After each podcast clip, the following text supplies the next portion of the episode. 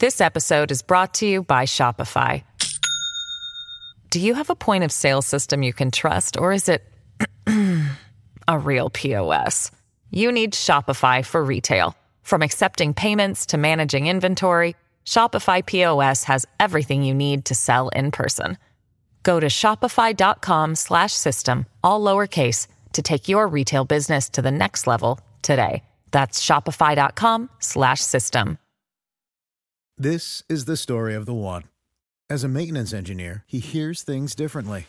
To the untrained ear, everything on his shop floor might sound fine, but he can hear gears grinding or a belt slipping. So he steps in to fix the problem at hand before it gets out of hand. And he knows Grainger's got the right product he needs to get the job done, which is music to his ears. Call, clickgrainger.com, or just stop by. Granger, for the ones who get it done.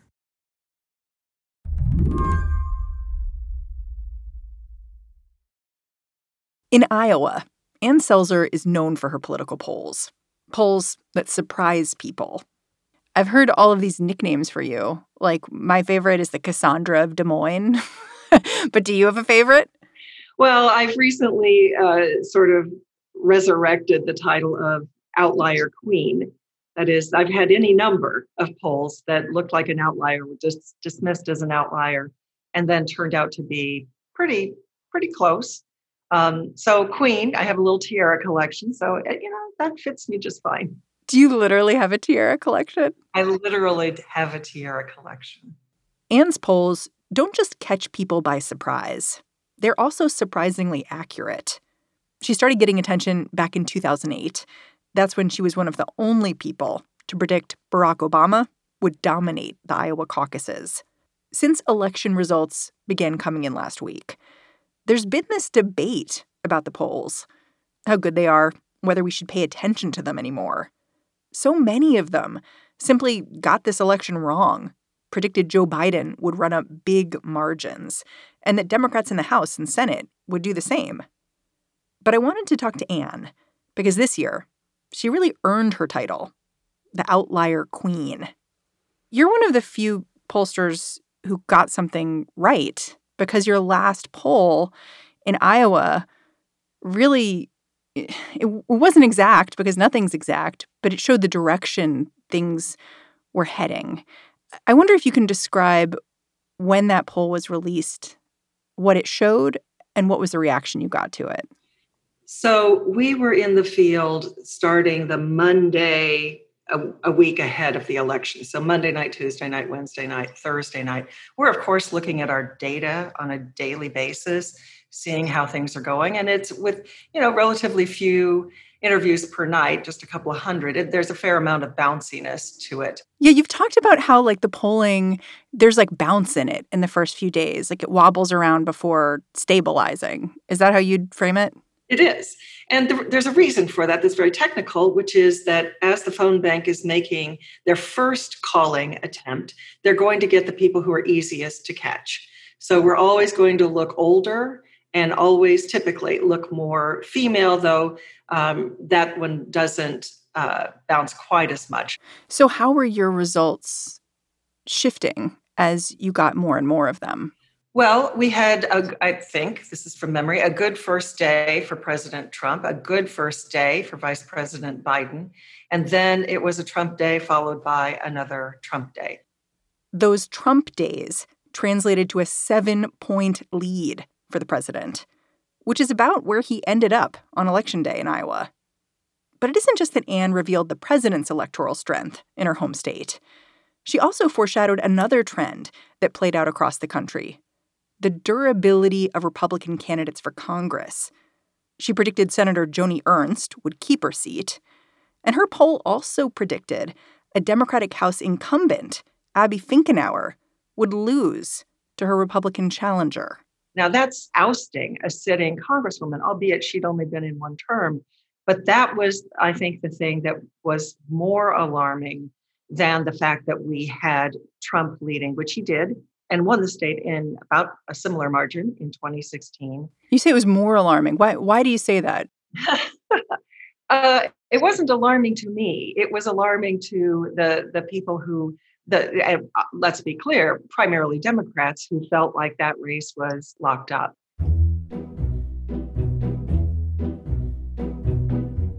Can you describe the heat you took after this poll came out? I describe it as a cloud of anxiety. so I have a little conversation with myself from time to time that says, look, you'll either be golden or a goat. And just be prepared either way. Just just, you know, we're gonna we'll know soon enough and just try to keep breathing. Today on the show, since Ann Selzer got it right, we decided to ask for her insider take on what her colleagues got wrong. I'm Mary Harris. You're listening to What Next? Stick with us.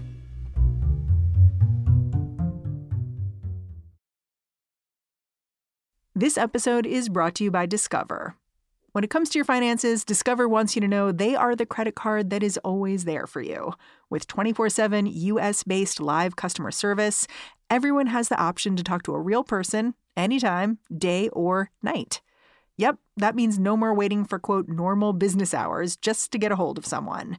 We are talking real service from real people whenever you need it. Get the customer service you deserve with Discover. Limitations apply. See terms at discover.com/slash credit card. Talking to Ann Selzer is a strange experience. On the one hand, her polling numbers were really right this election. But on the other, she doesn't want to gloat about it. I don't like the idea that I would be seen as bashing my polling colleagues.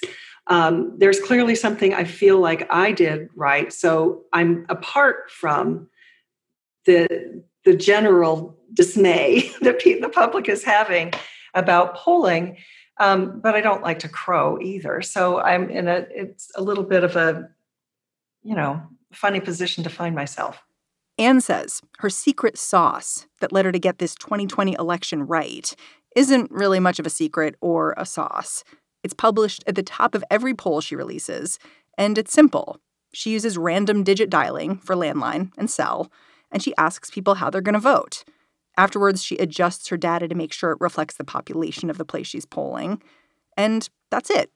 She tries not to bake in any assumptions, especially about past behavior, into her current polling data, which is where she thinks some pollsters can get tripped up.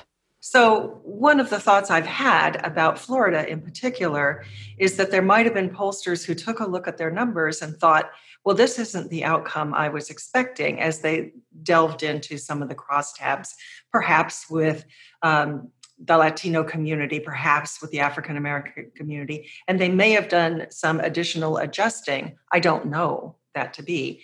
Um, we we would never do that. We would not think that we know better what's going to happen in the future except what our data will reveal to us. So I'm not there trying to figure out, well, do I expect the turnout uh, among non college educated white men to be up or down compared to last year. That's a judgment call. I, I worked with a, a, guy, with a colleague, and he kept saying to me, Well, you, know, you've got to figure out the size and shape of the electorate. And I go, I don't know what you're talking about. And, you know, there's just a complete disconnect of him thinking he, he can outthink the future.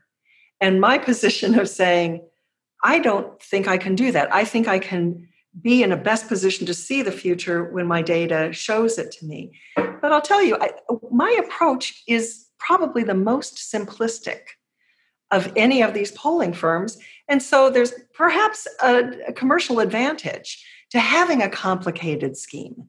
And I, I, mean scheme just in a technique and, and a way of approaching it that makes people think it's all sciency and therefore it's better and it is secret and it's protected by patents and trademarks and all of that. And so mine looks like a second grader dreamed it up by comparison. And all I can say is uh, that has worked for me. This simple technique means Ann simply trusts what people tell her. She classifies respondents as likely voters if they tell her they've already voted, or they definitely will. Other pollsters, they might adjust their data based on past political behavior. That means they could miss a surge of new voters. It's not like Ann's never gotten anything wrong. She says in the 2004 general election, she predicted John Kerry would win Iowa's seven electoral votes, but he lost. 2004, we had in our final poll that John Kerry would win Iowa, not by a lot, but enough. And no, it, that didn't happen. George W. Bush won Iowa. And at the time, I had a new client, which was Des Moines University, and I was meeting with one of their senior vice presidents. And then president of the medical school is Governor Terry Branstad. And he saw me. Huh. And he came in and he and he spent he spent 20 minutes with me with a map of Iowa showing me where the votes were and how this thing happened, and that we couldn't have seen it in our poll because we had to stop calling people on Friday night.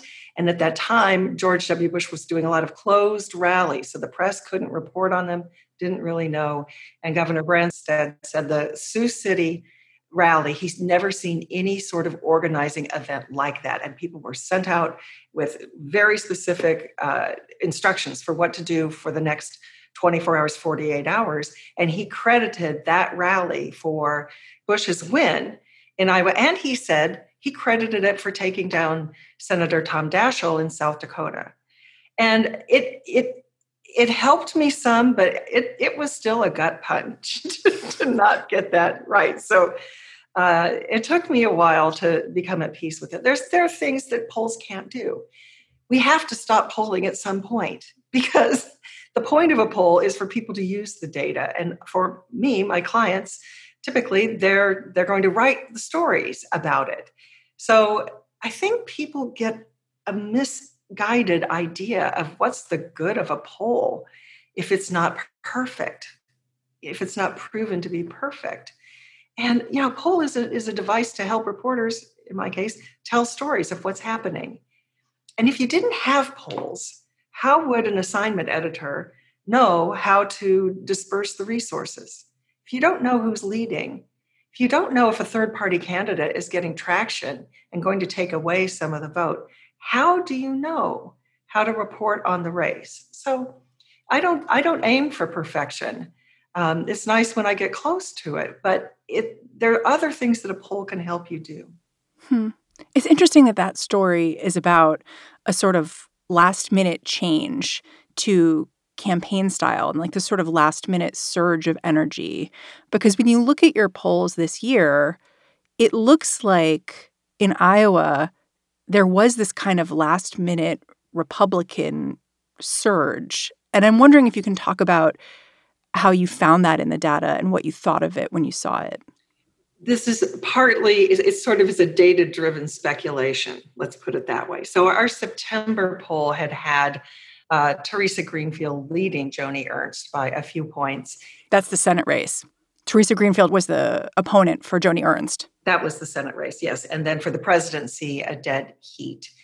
And what transpired after that. This is before early voting started. But if you remember, as state by state started their early voting, those initial days, you would see long lines of people standing in line for hours so that they could cast their vote early.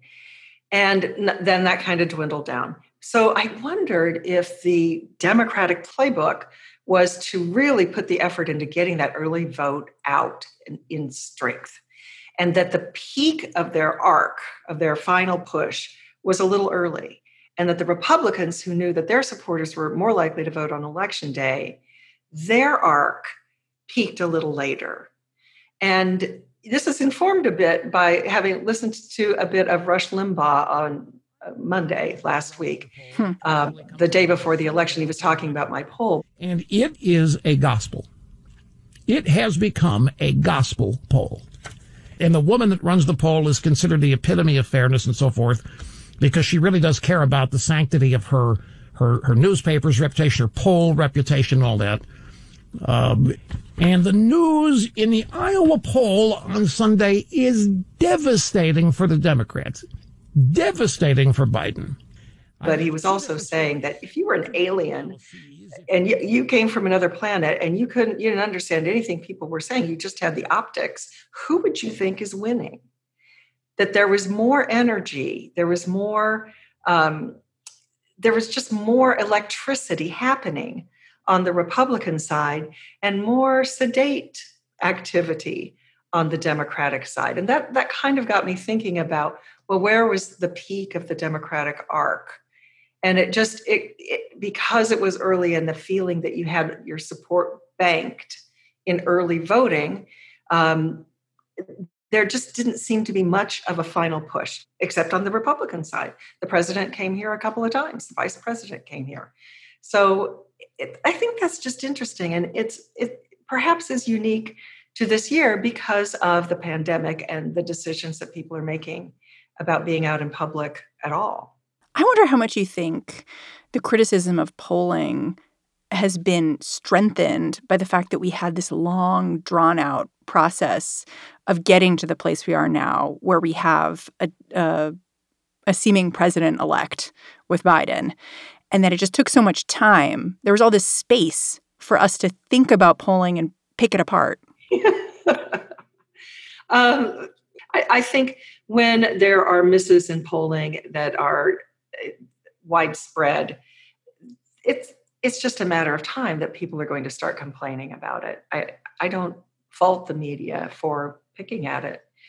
But I do want to say that the idea that the polling industry needs a reckoning, this is a sentence that doesn't make that much sense to me. It's not like the polling community acts as one and that we all do things the same way and that we're just a commodity kind of, of product that you can switch in and out and, and get the same result. It's, it's, there's a lot of diversity, a lot of different approaches um, and it's a commercial enterprise. So where there is demand, uh, there will be supply. Ann is, of course, in this industry. So it makes sense that she doesn't want to blow it up. It behooves her to think that the demand for polling will always be there. Polling's what pays her bills. But she does think there's something that can make polls like hers seem like outliers. I will tell you that if you're thinking about um, an aggregate, uh, that is, an average of polling, and whether that's a weighted average or a clean average, it gives the illusion that that's going to be more accurate. Hmm. You're talking about like forecasting, like what 538 does, where they sort of combine everything and come out with something like a cumulative score.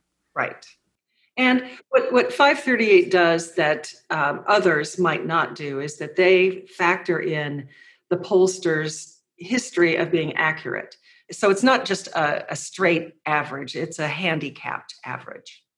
And again, I hate to bring this back to me, but if you averaged my poll in, the average for Iowa would look like it was going to be a close race, even with my one outlier poll, because it's going to be, you know, that influence is going to be depressed. I suspect there would be some polls in Ohio that got it right and some polls in Florida that got it right. But when all of the polls are looked at together, um, that can mask something that, that's actually happening out there. So until that work has been done to clarify in Florida, to clarify in Ohio, um, I'll, I'll sit on my hands here. It's interesting. I wonder if you think that's kind of a problem where each polling group is doing their own thing, but because there's not consistency, you might be comparing apples to oranges in terms of what they're doing and what they're showing. I, well, it, I don't think it's a problem. I think it's the reality. There's a sort of part of the way people are talking about polling as though we're a public utility. and so, you know, everyone should be doing everything the exact same way. And I don't envision that that's ever going to happen. It doesn't happen in political consulting. It doesn't happen in the way people choose to advertise. It's everybody has their own way. But I mean, you clearly you have a method where you don't do this adjusting for what you think is going to happen after the fact when you do your polling. Do you think it's a mistake that more people don't follow that straight ahead method?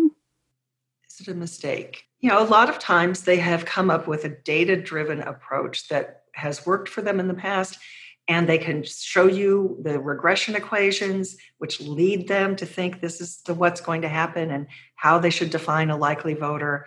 Um, so i'm sure that they would push back and say hey it was 2020 what made you think anything was going to work this year Um, I do say we publish our methodology. Um, it's available to anybody who, who thinks, well, you know, maybe we should try something different. Hmm. Well, you do train your phone bankers in like manners training.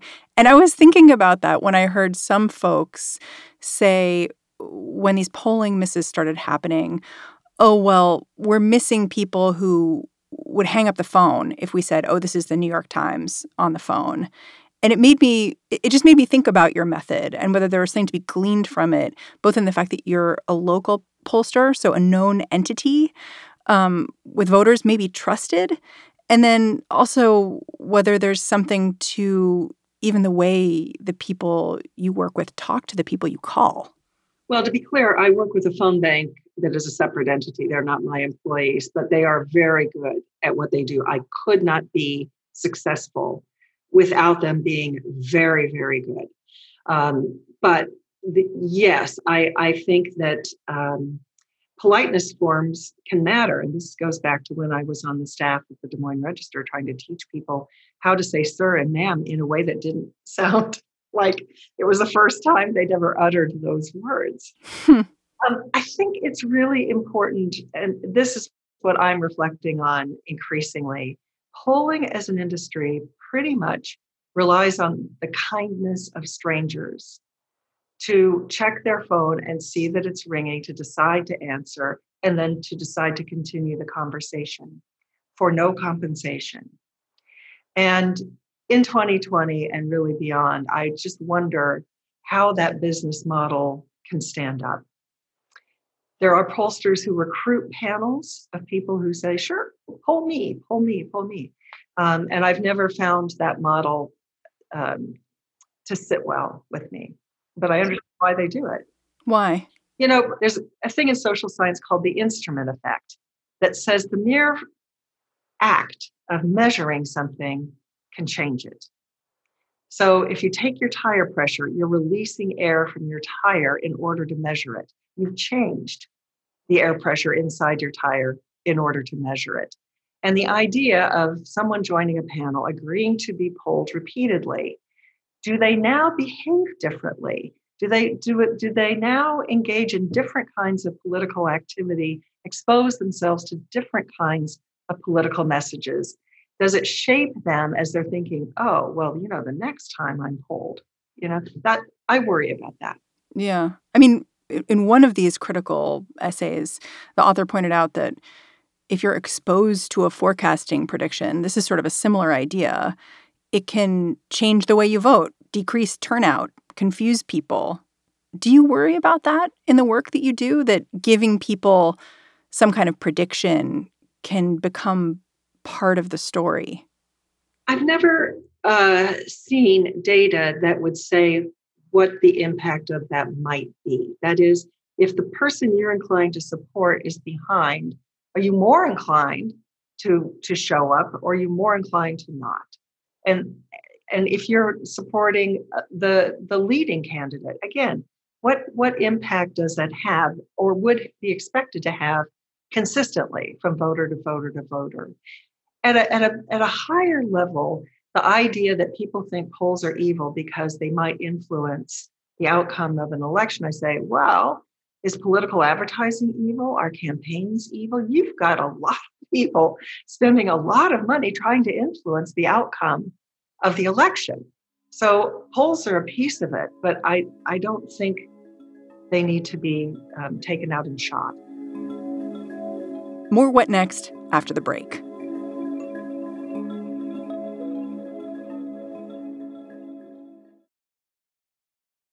This episode is brought to you by Shopify.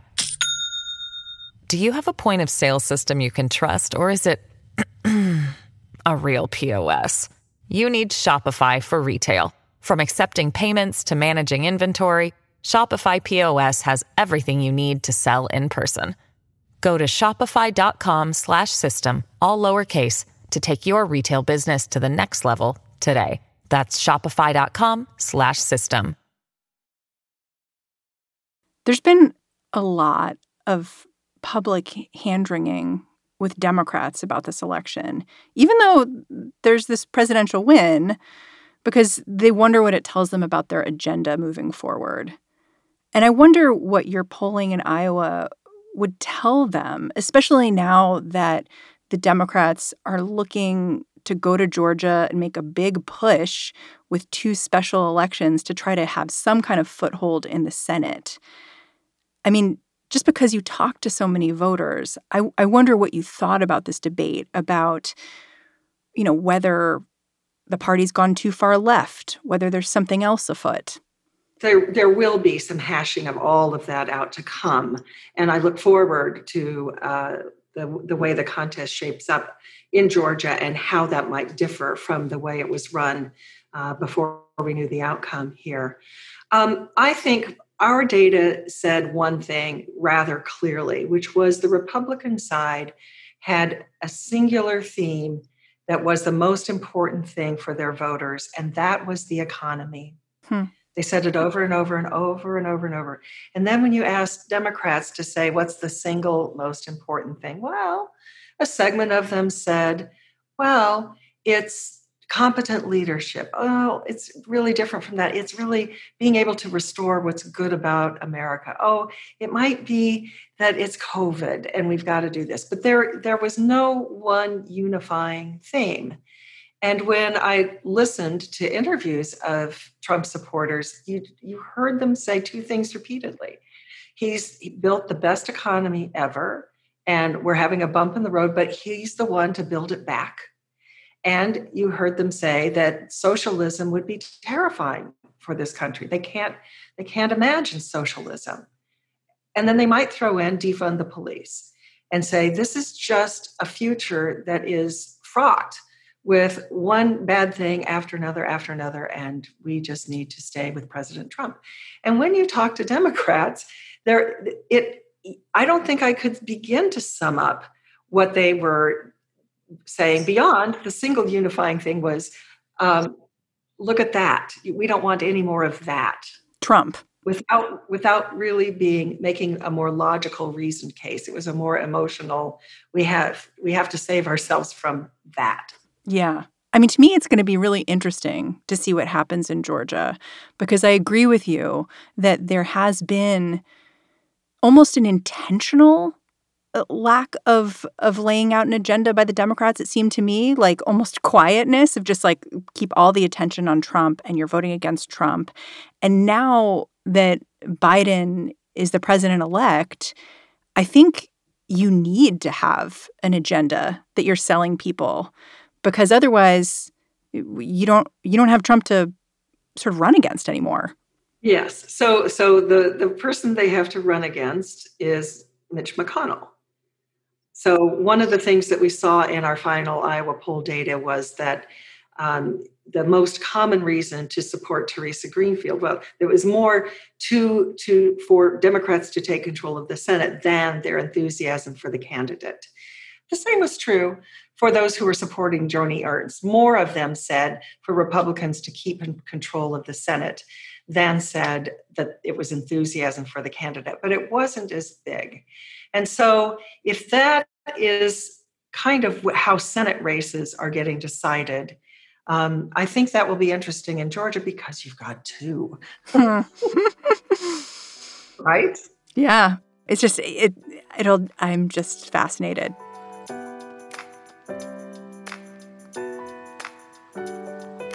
Ann Selzer, thank you so much for joining me. My pleasure. Ann Selzer is the president of Selzer & Co., an Iowa-based polling organization. And that's the show. What Next is produced by Mary Wilson, Daniel Hewitt, Elena Schwartz, and Frannie Kelley. Jason DeLeon contributed one more time to this show. Thanks, Jason. Our overlords, in a good way, are Allison Benedikt and Alicia Montgomery, and I'm Mary Harris. You can find me on Twitter at Mary's Desk. Lizzie O'Leary will take the reins tomorrow for our Friday show, What Next TBD. And I will catch you back here on Monday.